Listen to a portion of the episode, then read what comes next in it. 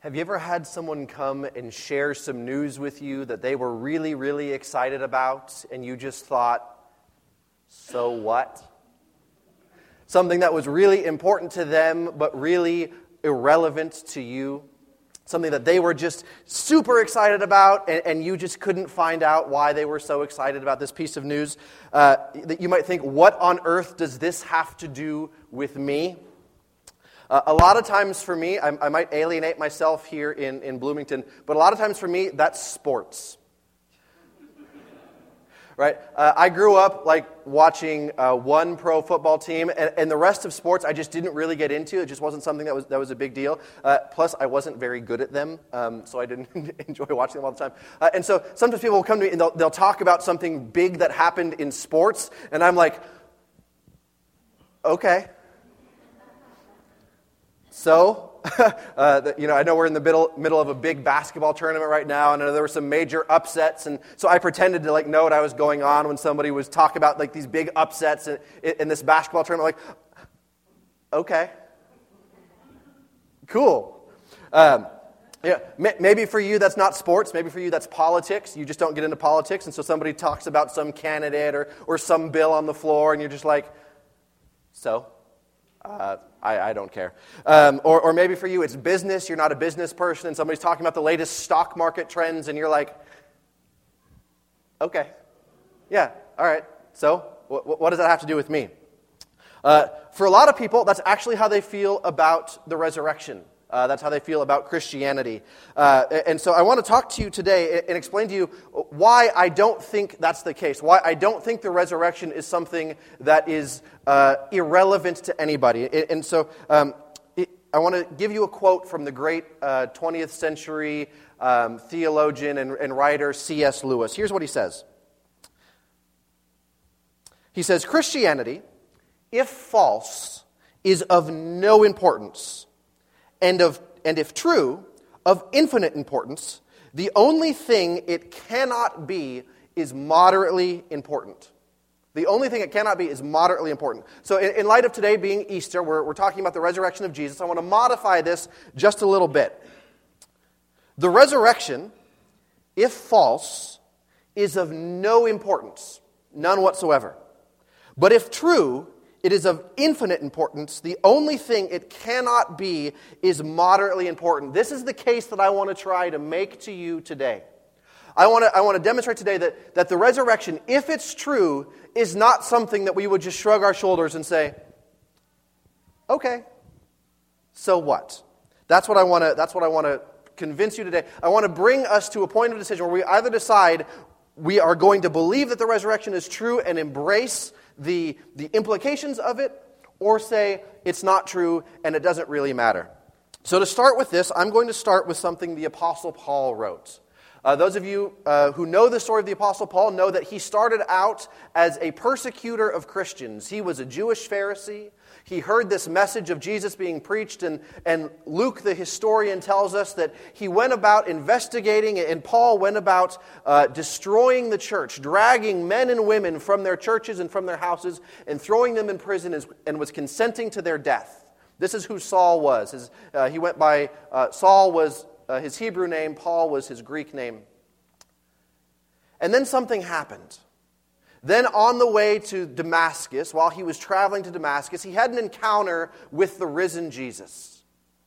And his entire life changed. And from that moment, he went from being a persecutor to the greatest preacher of the gospel, probably, who has ever lived. And so the Apostle Paul, writing to some Christians living in the city of Corinth in the first century, said this He said, If Christ has not been raised, your faith is futile you are still in your sins. This is what Paul is writing. There were some people who were living in Corinth who were saying that there really was no resurrection from the dead.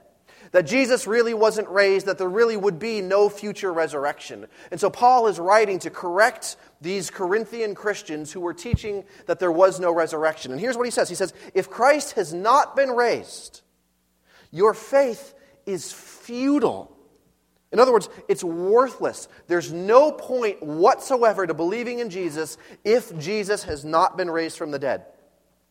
He goes on to say this He says, if Christ has not been raised, your faith is futile, you are still in your sins, then those who have fallen asleep in Christ are lost.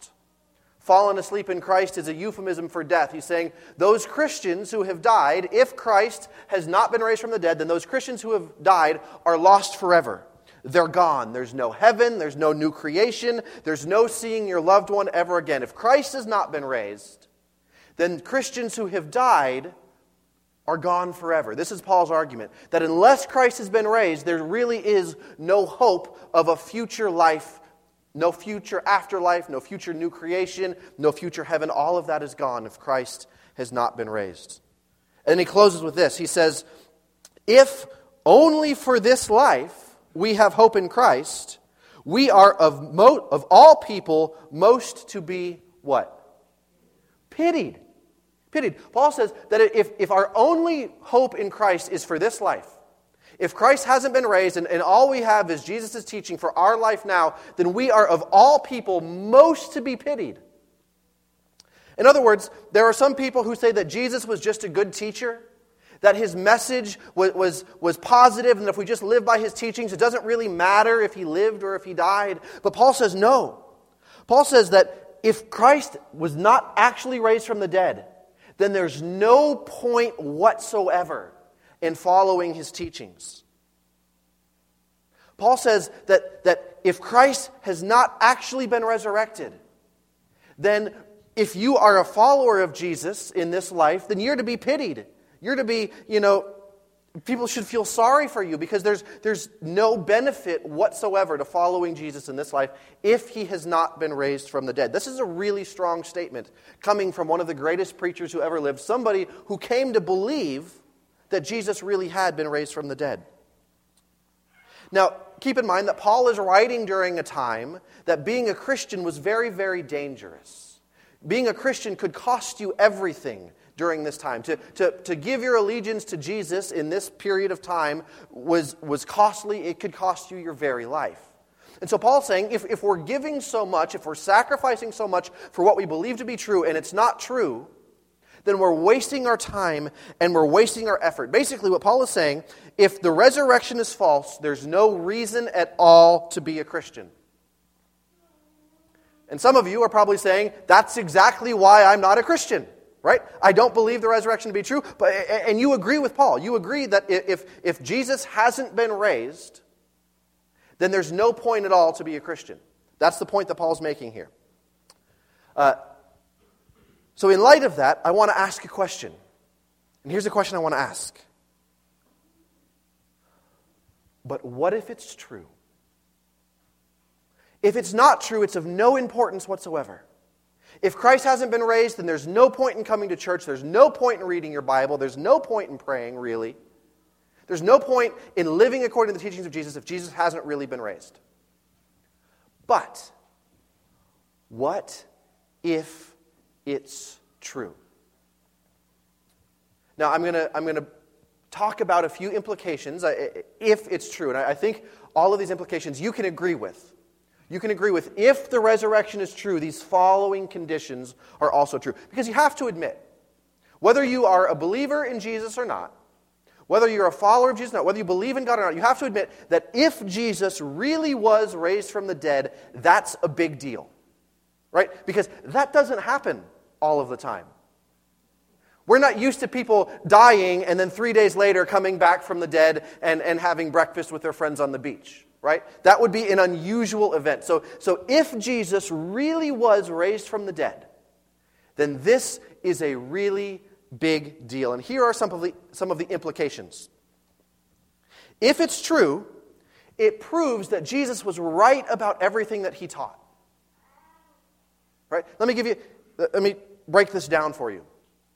If someone can predict their own death and resurrection three days later, which Christians believe that Jesus did, you sort of believe that everything else they said was, was pretty much true. Because if you, if you can pull off predicting your own death and resurrection, then anything else that you said is, worth, is trustworthy and worth believing. So, so if Jesus really was raised from the dead, then everything else that he said was right. Which means what he said about God was right. What he said about how we ought to live and treat one another was right. What he said about a future eternal life was right. What he said about judgment was right. If Jesus really was raised from the dead, we can't afford to ignore what he taught and what he said and what he did. If he wasn't raised from the dead, then everything he taught you can just sort of chalk up to he was one of the great philosophers of all time. But even then, Paul says, no, there's, there's no reason to pay attention to what he said unless he was really raised from the dead. But if he was, then everything he taught about God and how the world works and how we're supposed to treat one another is now infinitely important to our lives, and we have to pay attention. If Jesus was raised from the dead, it means that God exists and that God loves you. Because this is what Jesus taught. This is sort of a subpoint of number one. Uh, but what this means is that, is that if Jesus really was raised from the dead, then God exists and He loves you and He is interested in the affairs of this life and this world and your life. If, if God really did send His Son into the world, to teach us how to live, to bear our burdens and, and, and go to the cross bearing our sins and then raise him from the dead, it means that God cares. He cares about your life, He cares about this world, He cares about how we treat each other. And it means that He loves you. He's not just some distant deity if you just believe that maybe there's some higher power, some creation who got things started and then is now sitting back and watching how everything unfolds, sort of disinterested. It means that God is deeply interested in the affairs of the world and in your life. It means that He, he loved us enough to send His Son into the world, right into our mess, to help us clean it up. If Jesus really was raised from the dead, it means that God exists and it means that God loves you. Furthermore, if Jesus really was raised from the dead, it means that God is powerful. It means that God is powerful. How many people do you know can raise someone else from the dead? Now, I'm not just talking about resuscitation, like somebody's been dead for a few minutes and you know you jumpstart their heart. I'm talking about like three days and three nights buried, starting to decompose and stink, raised from the dead. What kind of spiritual power is necessary to raise a rotting corpse up from the dead and into new life? It means that God is powerful. This means that God has the power to intervene in our lives, to break addictions, to heal broken relationships, to heal us after broken relationships, to bring death from life in so many different categories where we experience it. If God can raise a physical rotting corpse from the dead, what can He do in your life? What can He do in your job? What can He do in your family? What can He do in your body? What can He do in your relationships? Can He bring you from death to life in all of these different areas? We believe that if God is powerful enough to raise a rotting corpse from the dead, that He's powerful enough to be at work in our lives and our families and our relationships and our bodies and our jobs. If Jesus really was raised from the dead, it means there's hope. If Jesus really was raised from the dead, it means there's hope. And that's exactly what Paul is getting at in his letter to the Corinthians. He's saying that without the resurrection, without Jesus being raised from the dead, we have no hope of eternal life. But if Jesus really was raised from the dead, as the first fruits from the dead, as Paul calls it. That that is a picture then of what is going to happen for those who follow Jesus. That we have the promise of eternal life for those who place their trust in Jesus. That we've been promised a new future and a, a new body where there will be no more sorrow and no more pain and no more tears and no more death if Jesus really was raised from the dead, it means that death is not the end. It means for those who place their trust in Christ, no matter how bad things get here and now, no matter how much suffering we experience in this life, no matter how painful things may get, and, and we know that there's suffering, and we know that there's pain, and there's no promise that following Jesus is going to exempt us from that pain here and now. As a matter of fact, Paul and Jesus and all the other disciples tell us that if we decide to follow Jesus, we will experience some measure of Christ's suffering and some measure of Christ's pain. But what Paul says is that, is that, the glory that waits for us on the other side is so immeasurably wonderful that whatever pain we experience in this life is not even worth comparing. That no matter how bad things get here, the glory that is promised for us on the other side when Jesus returns will so far outweigh our pain and our suffering in this life that it will be incomparable. If Jesus really, wait, really was raised from the dead, there's hope. There's true, real hope, a hope that we can anchor ourselves to a hope that can pull us through the present pain and the present sufferings. But it's not just eternal hope, it's a hope that allows us to live here and now. We can, we can have hope that God will restore broken relationships or us after broken relationships. We have hope that God can bring healing to our families, that God can give us a fresh start, that God can break chains of addiction of whatever sort. If Jesus really was raised from the dead, there is hope now and for eternity.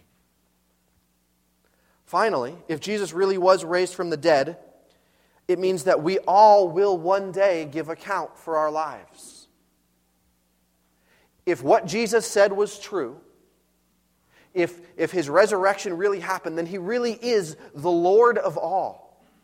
He really does have a claim to our lives. As God's creation, we really will give account to God for how we stewarded the, the life and the body that He's entrusted us. Now, I, am not saying this to scare you, right? This isn't, this isn't believe in Jesus or you're going to burn in hell for eternity. That's not, that's not what I'm saying. But, but Jesus, it, He does tell us that we will be called to account. We will stand before Him as the perfect judge and give account for what we did with our lives and whether or not we accepted his lordship and his offer of grace and forgiveness. You know, when I was in school, I always hated pop quizzes, right? Because there was no warning. I really appreciated when the teacher would say, Hey, we're going to have a test on Friday, and this is what it's going to cover. Because that allowed me to make preparations in advance. If Jesus really was raised from the dead, then we know that we're going to have a final test. It's not going to be a theology test, right? You're not going to have to recite perfect doctrine. He's going to ask, Did you follow me? Did you give allegiance to me? Did you accept my offer of forgiveness and enter into my way of life. It's going to be basically, uh, as the popular uh, preacher Rick Warren says, there's going to be one question that God's going to ask, and it's going to be, What did you do with my son, Jesus Christ? And if we accept his offer of forgiveness, if we embrace his lordship and devote our lives to following him, not perfectly, he knows that we, we can't perfectly keep his, his standards and his laws, but he, if, we, if we follow him, if we accept his forgiveness, and we choose to follow where he leads, then we have no need to, to be concerned whatsoever about this final judgment. But if Jesus really was raised from the dead, and we choose to reject him here and now, Jesus tells us that whoever denies him, he will deny before his Father. Again, this, this, this isn't to scare you, this isn't to terrify you or frighten you. This is just, this is what Jesus taught. This is why his resurrection is so important. It's why, if he wasn't raised from the dead, we don't have to pay any attention to that. But if he was, then one day we will have to give an account. The beautiful thing is that what Jesus shows us in his life and in his death is that he is the most loving and benevolent of kings. He's a king who, who's not angry with his subjects, but loves his subjects enough to take their sins upon himself and die for them. And so, this, this future reckoning, this future judgment, this future account does not have to be scary. All we have to do is say yes to Jesus, to embrace his love, to embrace his forgiveness, to pledge our allegiance to him as king, as a benevolent, loving king who wants the very, very best for us. He tells us in John chapter 10, Jesus says, I am come that they might have life and have it to the full. In other words, following Jesus, while, while it may come at, at some cost, while we may need to give up some of our own selfish desires and some of our own selfish ways of doing things, what he tells us is that if we choose to follow him, he's, he's going to lead us into the very, very best life imaginable. And it may not be the life that we would necessarily choose for ourselves. It may not look like what we envision as the best life, but, but, but God, as a loving Heavenly Father, knows what the very best life for us is. And He promises that if we choose to follow Jesus, He will lead us into life to the full. Let me give you an example. I am now a father of two. I have been a father now for two years, and uh, my two year old she, if I would let her, would have donuts for breakfast, lunch, and dinner every day. That's her vision of life to the full. donuts for breakfast, lunch, and dinner. So sometimes I have to look at her and I have to say, No, you can't have donuts. You need to eat your fruit and your vegetables because it's good for you. She doesn't always like that in the moment, but because I am her loving father, because I know what is best for her in the long run, I direct her towards those things. And, and sometimes that means that she has to give up things that she would want. Sometimes it means that she has to do things that she wouldn't necessarily want to do, but it's because it's leading her into the best life possible. Well, that's what Jesus does for us. He says that, yes, we will have to deny ourselves as we embrace Him as Lord. We'll have to give up our version of donuts for breakfast, lunch, and dinner sometimes. And embrace a path that we may not necessarily choose for ourselves, but a path that will lead us to life in all of its fullness here and now, and also for eternity. But if we embrace that, we have no cause for concern at this final judgment. So I think from a logical standpoint, I think even if you don't agree that the resurrection is true, you can agree that if it's true, these implications are also true. If the resurrection really happened, all of these things are true. And I think we can agree on that. So now, if you'll permit me, I just want to explain to you for a few minutes why I believe it's true. Why I believe that Jesus really was raised from the dead physically and I'm going to give you four reasons. Here they are. Number one, the empty tomb. Jesus' followers claimed that he had been raised from the dead, physically, and there was an empty tomb. And this would have been the easiest thing in the world to disprove, right? All the, the religious leaders, all the Roman leaders had to do to put this rumor to rest would be to produce the body of Jesus and say, There's no way he was raised from the dead. Here's his body. No one was able to do that. There was no body. The empty tomb is one good reason that we can believe that Jesus really was raised from the dead. Number two, the transformation of his disciples. As we read through the story of Jesus, we see them following, we see them doubting. Then we see that Jesus is led away. He's arrested and un- tried unjustly and nailed to the cross like a like a enemy of the state and murdered by the Romans. And we see that at that moment, when Jesus was crucified, his following disappeared. They, they scattered. For them, when Jesus was nailed to the cross, Everything was over.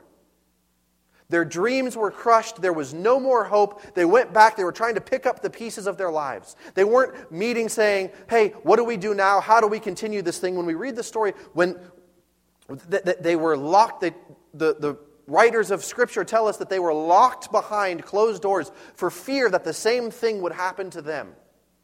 They were cowering in fear, going back to their lives. For, for approximately 72 hours, they believed that everything they had come to believe was a lie.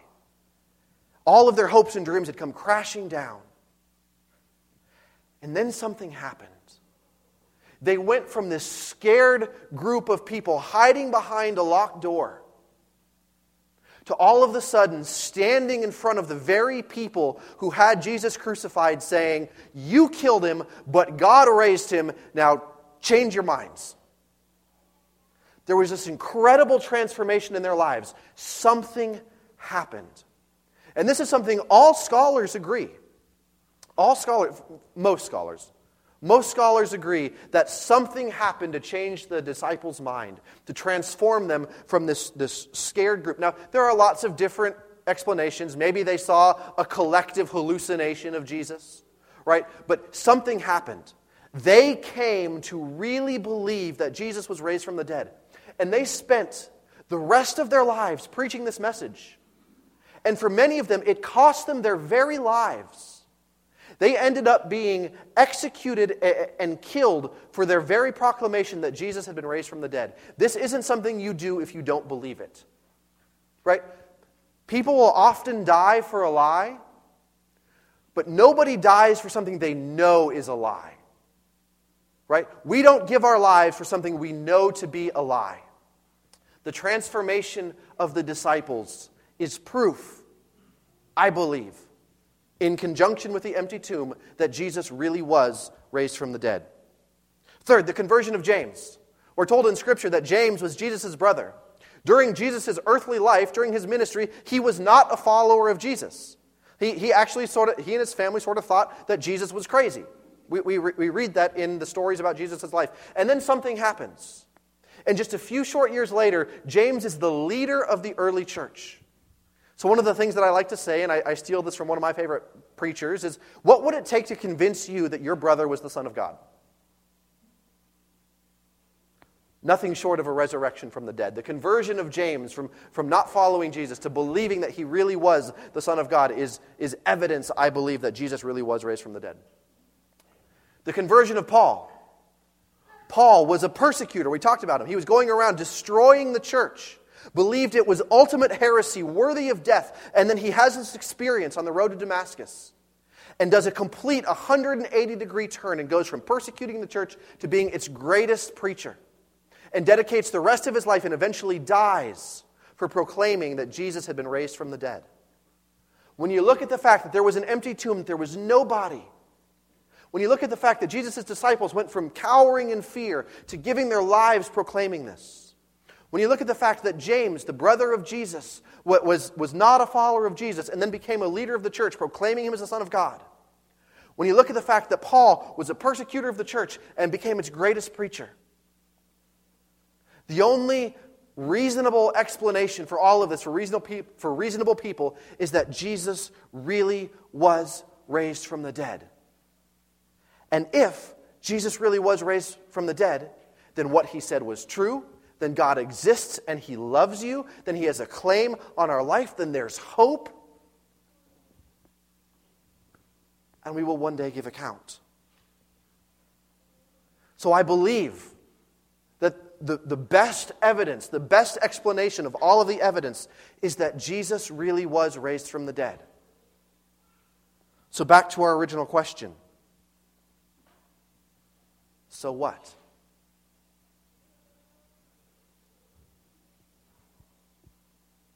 So, what are you going to do about it? This is not something on which we can afford to be neutral.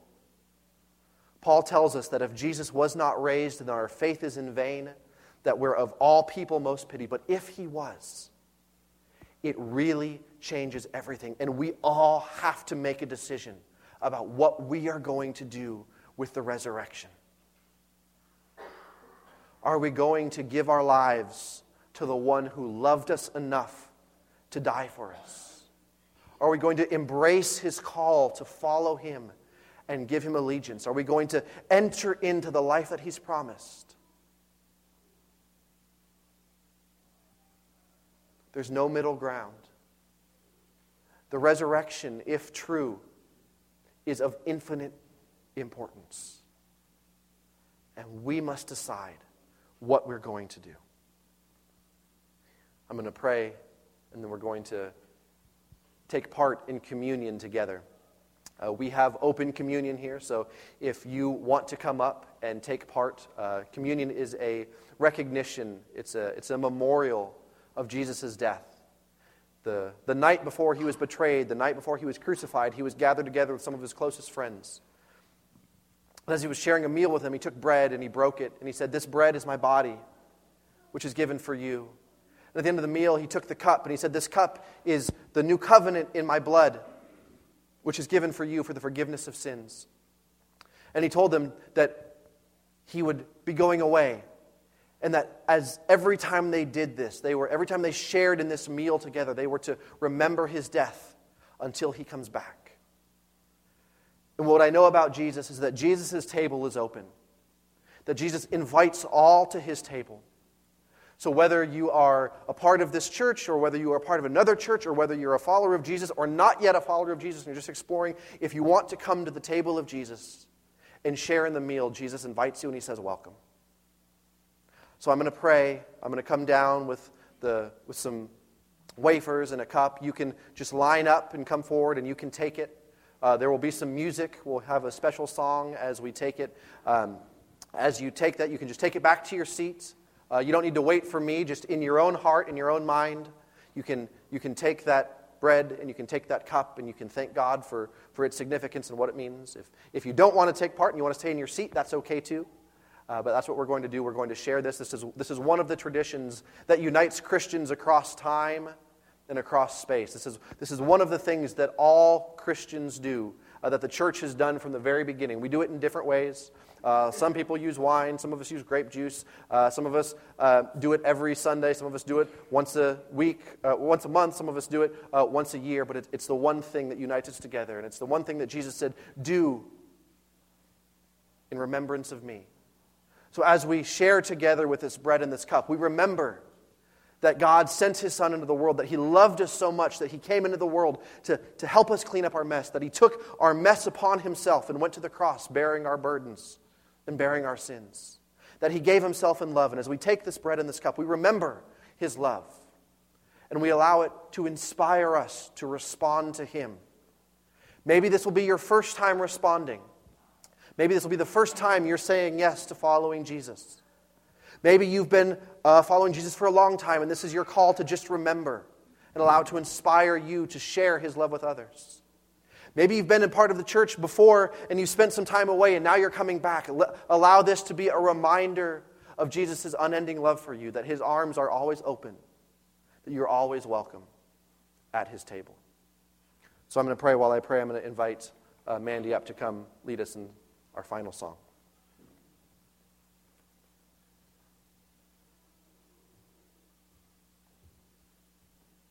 Father, as we reflect on the fact that you loved us so much that you sent your one and only Son to become like us, to help us clean up our mess, to show us how to live, to take our sins upon Himself and